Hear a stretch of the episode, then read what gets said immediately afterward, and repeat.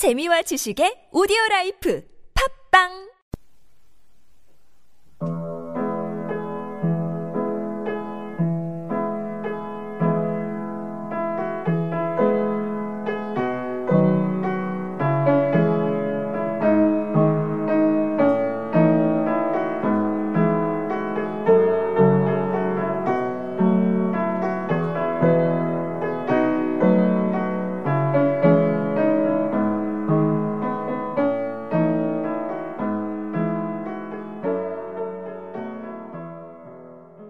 안녕하십니까? 장소설입니다. 목요일 등록은 이번이 처음이네요. 많이 들어주시기 바랍니다. 오늘 내용은 물리학 내용인데 소설에서 전제로 두는 내용이기 때문에 실제 내용과 다를 수 있으니 감안하고 들어주시기 바랍니다. 그럼 재미있게 들어주십시오. 소설 내용 시작. 16회 공고장 의심 공고장 다섯 번째 이야기 진보한 수업 오늘은 연수원에 입소한 지 두 번째 되는 날이다. 전날 서로에 대해 소개하고 난 후 몇몇은 서로 친해진 모양이다. 최기현과 이현경, 배경화는 서로 비슷한 나이라 그런지 벌써부터 말 터며 형, 오빠하고 지냈으며 최윤아는 이현경이 언니 언니하고 따르니 최기현과 배경환도 자연히 누나하며 같이 지냈다. 그러다 보니 이들 넷은 벌써부터 친해졌다. 문제랄 것까진 없지만 아직 서먹서먹한 사람은 나머지 네 사람이었다. 이 나머지 네 사람에 속한 사람 중에 박정훈은 그나마 어린 축에 드니 아직까지 지켜보자는 듯 가만히 있었고 박정훈과 조인수는 동갑이라 그런지 이들도 탐색전인지 그냥 지켜보고 있었다. 그러니 나이가 제일 많은 한채원도 그냥 분위기를 익히려는 듯 그냥 다른 사람들을 관찰만 하고 있었다. 결과적으로 나머지 네 사람은 서로 지켜만 보고 있었다. 그러다 보니 연수원생들이 강의실 이동한다든지 아니면 식당에 간다든지 할 때 같이 이동은 하지만 그 형태를 보면 최기현과 이현경, 배경환, 최윤아가 한 발 앞서서 서로 이것저것 묻고 농담해가며 얘기를 하며 가고 그 뒤를 정남철이 앞에도 못 끼고 뒤에는 서먹하고 해서 중간에서 어정쩡하게 따라갔다. 그리고 그 뒤를 박정훈과 조인수, 한채원이 서로 말없이 어느 정도 간격을 띄워서 유지하며 따라갔다. 그러면서 그들은 앞에서 얘기하는 것에 귀를 기울이고 있었다. 두째 날첫 시간인 물리학 수업이 시작되었다. 자 조용하고 앞을 봐 주시기 바랍니다. 지금 물리학 시간이죠. 모두들, 네. 반갑습니다. 저는 물리학을 가르칠 정영민이라 합니다. 회사에 입사했는데 학교 수업 듣듯이 해서 불만이 많겠지만 저회 CEC에서 근무하기 위해서 꼭 필요한 과정이니 집중해서 듣기 바랍니다. 정영민 교수는 8명의 수강생들을 일일이 한 번씩 둘려보고는 말을 이었다. 본격적으로 시작하기 전에 우선 물리학에 대한 정의를 한 번 내려보고 지나가죠. 그럼 누가 물리학이란 무엇인가에 대해 답할 수 있는 사람? 정영민 교수의 질문에 아무도 손드는 사람이 없자 물리학도로서 어쩔 수 없이 정남철이 손을 들었다. 사실 물리학도라서 손을 든 게 아니라 수강생들 중에 물리학 출신은 자신밖에 없기 때문에 반의무적으로 들었다고 봐야 옳을 것이다. 네 정남철 씨. 물리학은 넓은 의미로는 자연에서 발생하는 모든 원리를 연구하는 과학이라 보면 됩니다.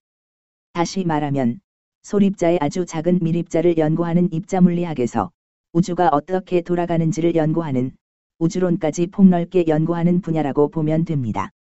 정용민 교수는 정남철 앞으로 천천히 걸어오면서 말했다. 네 정남철 씨 물리학 전공이라 했죠. 물리학도답게 물리학에 대한 정의뿐만 아니라 개괄적인 분류까지 말해줬네요. 그럼 세부 분류를 말할 수 있겠습니까? 네 물리학은 우선 뉴턴, 맥스웰이 연구한 고전 전자기 이론과 여력학 등 19세기 말까지의 물리학을 고전 물리학이라 하고 특수 상대성 이론과 일반 상대성 이론, 양자 역할 등을 연구하는 20세기 이후의 물리학을 현대 물리학으로 분류하고 있습니다. 정영민 교수는 정남철의 물리학 분류에 대해서 듣고는 만족한 표정을 지으며 고개를 들어서 전체를 보며 말했다. 좋습니다. 정남철 씨가 물리학 분류에 대해서 잘 말해줬네요. 정남철 씨 말처럼 물리학은 고전 물리학과 현대 물리학으로 분류할 수 있습니다. 그 중에서 여러분이 연수원에서 한 달 동안 배우게 될 물리학은 현대 물리학을 기반으로 해서 크게 세 분야에 대해서 배우게 될 것입니다. 첫 번째는 양자역학이고 두 번째는 에너지 장에 대해서 배울 것입니다. 마지막 세 번째는 우주론에 대해서 배우게 될 것입니다. 이 중에서 오늘은 우주론에 대해서 배우게 될 것입니다. 정영민 교수는 다시 고개를 정남철에게 올리며 물었다. 정남철 씨, 혹시 인플레이션 이론에 대해 들어봤습니까? 네 1981년 앨런 구스, 앨런 거스가 처음 제안한 이론인데 초기 우주에서 어느 한 시점에서 우주가 기하급수적으로 팽창이 일어나는 시기가 있다는 이론입니다. 네, 잘 알고 있네요. 그러면 인플라톤 장, 인플레이턴 필드, 이 뭔지 압니까? 네. 우주가 팽창하기 위해서는 우주 공간 내에서 서로 청력을 일으키는 뭔가가 있어야 합니다. 그리고 우주 팽창이 아니라 급팽창을 하기 위해서는 청력을 일으키는 것이 순간적으로 발생해야 하겠죠. 이렇게 청력을 발생시키는 뭔가를 현재 과학자들 사이에는 미지의 입자라 생각하고 있는데 이 미지의 입자를 인플라톤 장이라 합니다. 네. 잘 말했습니다. 정남철 씨 학교에서 공부 열심히 했나 봅니다. 하하하. 인플레이션 이론에 의하면 빅뱅 발생 후 초기 우주에서는 우주가 아주 작아서 온도 등과 같은 정보가 우주 모든 곳에서 서로 교환하고 일정했습니다. 그럴 수밖에 없는 것이 이 당사의 우주는 양성자보다도 작았기 때문입니다. 그런데 137억 년이 지난 지급도 우주 전체의 온도를 보면 그 차가 1000분의 1도 정도 밖에 차이가 나지 않습니다. 이 말은 어떤 한 시점에서 우주가 기하급수적으로 급팽창한 시기가 있다는 것입니다. 조금 전에 정남철 씨가 말한 것처럼 이렇게 우주를 급팽창하게 한 미지의 입자를 인플라톤이라 하는데 오늘은 이런 인플라톤 장에 대해서 말하려고 합니다. 정영민 교수는 정남철이 말한 내용을 기반으로 정리하듯이 말하고 있었다. 물리학도인 정남철은 귀를 쫑긋해서 듣고 있었지만 사실 다른 수강생들은 어느 별나라 우주인이 쏠라쏠라 뭐라 그러는지 귀에는 아무것도 들어오지 않고 있었다. 그런 가운데 정영민 교수의 설명은 계속되었다. 현재 과학자들은 이 인플라톤을 입자라고 생각하고 있는데 실제로는 암흑 에너지 밀도가 우주를 급팽창하게 만들었습니다. 순간 정남철은 멍해졌다. 그리곤 정영민 교수가 뭔 말을 하는가? 하는 표정으로 정영민 교수는 응시하면서 손을 번쩍 들었다.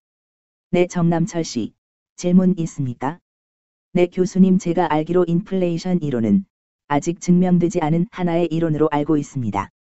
그리고 인플레이션 이론에서 제시하고 있는 인플라톤은 아직 확인되지 않은 입자인데 어떻게 암흑에너지라고 단정 지을 수 있죠?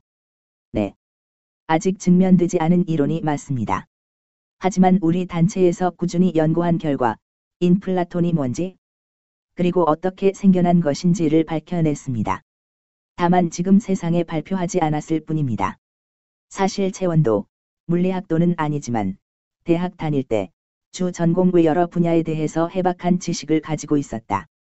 특히 물리학에 대해서는 논문을 쓸 수 있을 정도의 실력을 가지고 있었기 때문에 정영민 교수와 정남철의 대화 내용을 이해하고 있었다. 그렇기 때문에 정남철이 가지는 의문을 같이 공유하고 있었다. 그래서 채원 역시 뭔가 이상함을 느끼고 있었다. 정남철 씨는 국내 내놔라 하는 대학에서 물리학 석사 학위를 받은 사람인데 그런 사람이 모르는 것을 이 단체에서 어떻게 알고 있지? 나도 물리학 분야에 대해선 관심이 많아서 웬만한 분야는 알 만큼 알지만 나도 아직까지 인플레이션 이론이 증명됐다는 말은 못 들어봤어. 물리학 분야가 IT 분야처럼 기술 발전이 빨라서 3개월 단위로 기술이 변하는 분야도 아닌데 그새 증명됐을 리도 없고 말이야. 역시 CEC에서 우리에게 뭔가를 숨기는 것이 있어. 채원이 이런 의심을 하는지 모르는지 정영민 교수는 인플라톤 장에 대해서 설명했다. 우리가 밝힌 것으로 보면 인플라톤이 미지의 입자이냐? 아니면 암흑에너지 밀도 때문이냐가 중요한 것이 아니고 암흑에너지 밀도가 어떻게 급작스럽게 증가했는가입니다. 지금으로부터 137억 년 전에 빅뱅이 일어난 것은 다 아는 사실입니다. 빅뱅이 발생하고 나서 플랑크 시간인 10의 마이너스 43 성초까지를 대통일장 시대라 합니다. 이때는 물리학의 네 가지 기본 힘인 중력과 전자기력, 약한 핵력, 강한 핵력이 혼재되어 있는 시기이죠. 플랑크 시간이 되어서 이들 네 가지 힘 중에서 중력이 분리되었고 그리고 나서 시간이 흘려 10의 마이너스 35성초쯤 되었을 때 엄청나게 많은 쿼크와 반쿼크, 렙톤과 발렙톤이 생성하게 됩니다. 정민철 씨도 잘 알겠지만 쿼크와 반쿼크는 전기적으로 반대되는 입자입니다. 렙톤과 발렙톤도 같은 관계이지요. 그래서 쿼크와 반쿼크, 렙톤과 발렙톤이 서로 결합하면 상쇄되어 많은 빛을 발하고 사라집니다. 다행인 것은 쿼크가 반쿼크보다도 10억 개당 한 개가 더 많고 렙톤도 발렙톤보다도 10억 개당 한 개가 더 많아서 이들이 만나서 상쇄되고 남은 쿼크와 렙톤이 지금의 우주를 생성한 것이죠. 여기서 정남철 씨에게 질문 하나 하죠. 아니 여러분 모두에게 질문할게요. 조금 전에 설명했듯이 쿼크와 반쿼크, 렙톤과 발렙톤이 만나서 상쇄했다고 했는데 상쇄된다는 말이 어떤 의미일까요? 그냥 사라졌다는 말일까요? 아니면 우리가 모르는 다른 차원으로 갔을까요? 어떻게 되었을까요? 정남철과 한채원을 제외한 수업을 듣고 있던 수강생들은 자기가 생각할 수 있는 범위 밖의 질문이라 생각하고 모두 묵묵부답이었다. 그런다고 정남철과 한채원도 뭔가 뚜렷한 대답이 있는 것은 아니었다.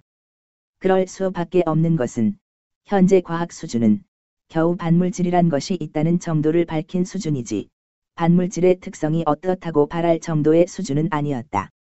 그러다 보니 물질과 반물질이 결합 후 어떻게 될 것인지에 대해서 생각해 본 적도 없었다. 이러듯이 대답이 없을 것을 미리 예상한 것처럼 정영민 교수는 조금 뜸을 들였다가 계속 설명했다. 우주에는 우리에게 알려진 물질이 전체 우주의 4%에 지나지 않습니다. 나머지 중에서 23% 정도가 암흑 물질이고 그 나머지 73% 정도는 암흑 에너지입니다.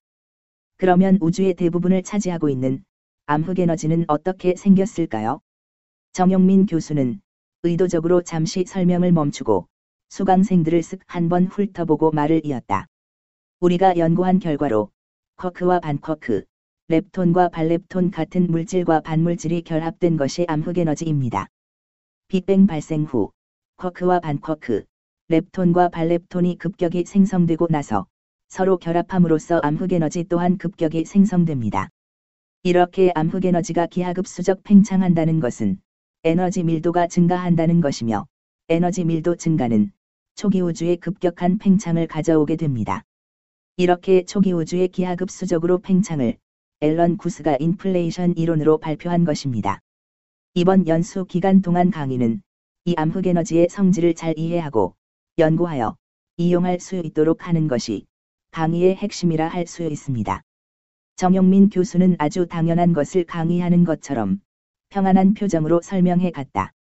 하지만 이런 정영민 교수를 어이없다는 듯이 많이 쳐다보는 사람이 있었는데 정남철이었다. 결국은 손을 번쩍 들며 말했다. 교수님 말도 안 됩니다. 아직 암흑에너지에 대해서 본격적으로 연구 시작도 못한 것으로 알고 있는데 교수님은 너무나 단정적으로 당연히 알고 있는 것처럼 말씀하시네요. 지금보다 더 미래에는 밝혀질진 모르겠지만 아직까진 아무런 증거도 없는 상태에 단정적으로 말하는 것은 시기상조라 생각됩니다. 남철 씨가 그렇게 말하는 것은 충분히 이해가 됩니다.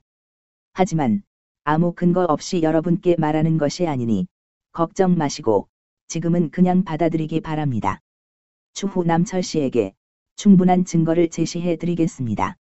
새 시간의 연강인 물리학 수업은 거의 정영민 교수와 정남철의 토의식으로 이루어졌다.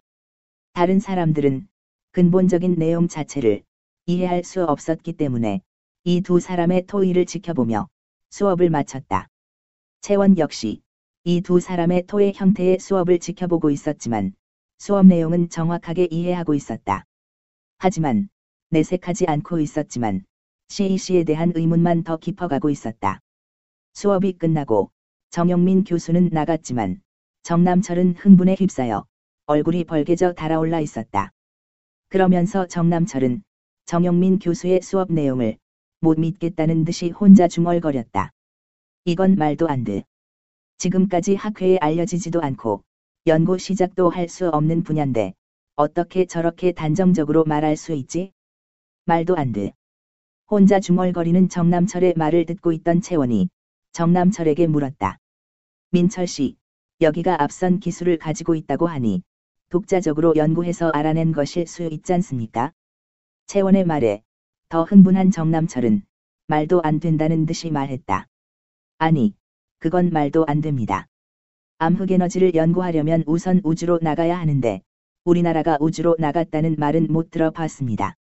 그리고 만약에 나갔었다 하더라도 암흑에너지를 저장해야 연구를 하던 말던 할 것인데 어떻게 저장해 온다는 건지 모르겠네요. 아니, 어떻게든 저장해서 가져왔다 하더라도 눈에 보이지도 않고 전파로 잡아낼 수도 없는데 어떻게 연구를 한다는 건지 모르겠네요. 그러니 말도 안 되는 소리죠. 우주로 나갈 수도 없고 암흑 에너지를 저장할 수도 없으며 측정 자체가 더더욱 안 되니 연구 자체가 불가능하다는 말이네요. 한마디로 독자적으로 연구 자체가 이루어질 수 없는 연구다 이거네요. 그렇죠 여건이 조성되어야 가능한 연구인데 현재 전 세계 기술로는 불가능한 연구죠. 정남철의 설명으로 채원의 의심은 더해갔다. 남철 씨 설명은 현재 기술로 연구 자체가 어렵다는 말이고 정영민 교수 말로는 CEC에서 암흑에너지의 실체를 알고 있다는 듯 말하고 있으며 나중에 증거를 제시한다고 하는데 이 말은 CEC에서 우리를 상대로 사기를 치든지 아니면 실제로 그런 기술을 보유하고 있다는 말인데 솔직히 사기라고 하기엔 지금까지 너무 크게 벌려놨단 말이야. 설사 사기라 해도 이 건물이나 여기 장치 등 지금까지 투자한 만큼 우리에게서 뽑아내야 하는데 다른 사람은 모르겠지만 나에겐 없거든. 그러면 돌이켜 생각해보면 사기는 아니란 말인데 사기가 아니면 앞에 말한 지구상에 존재하지 않는 기술들은 CEC에선 어떻게 보유하고 있는 거지? 이 단체 뭐 하는 곳이지? 우리에게 뭘 숨기고 있는 거야? 소설 내용 끝. 지금까지 들어주셔서 감사합니다. 그럼 일요일까지 행복하게 지내시기 바랍니다. 지금까지 장소설이었습니다.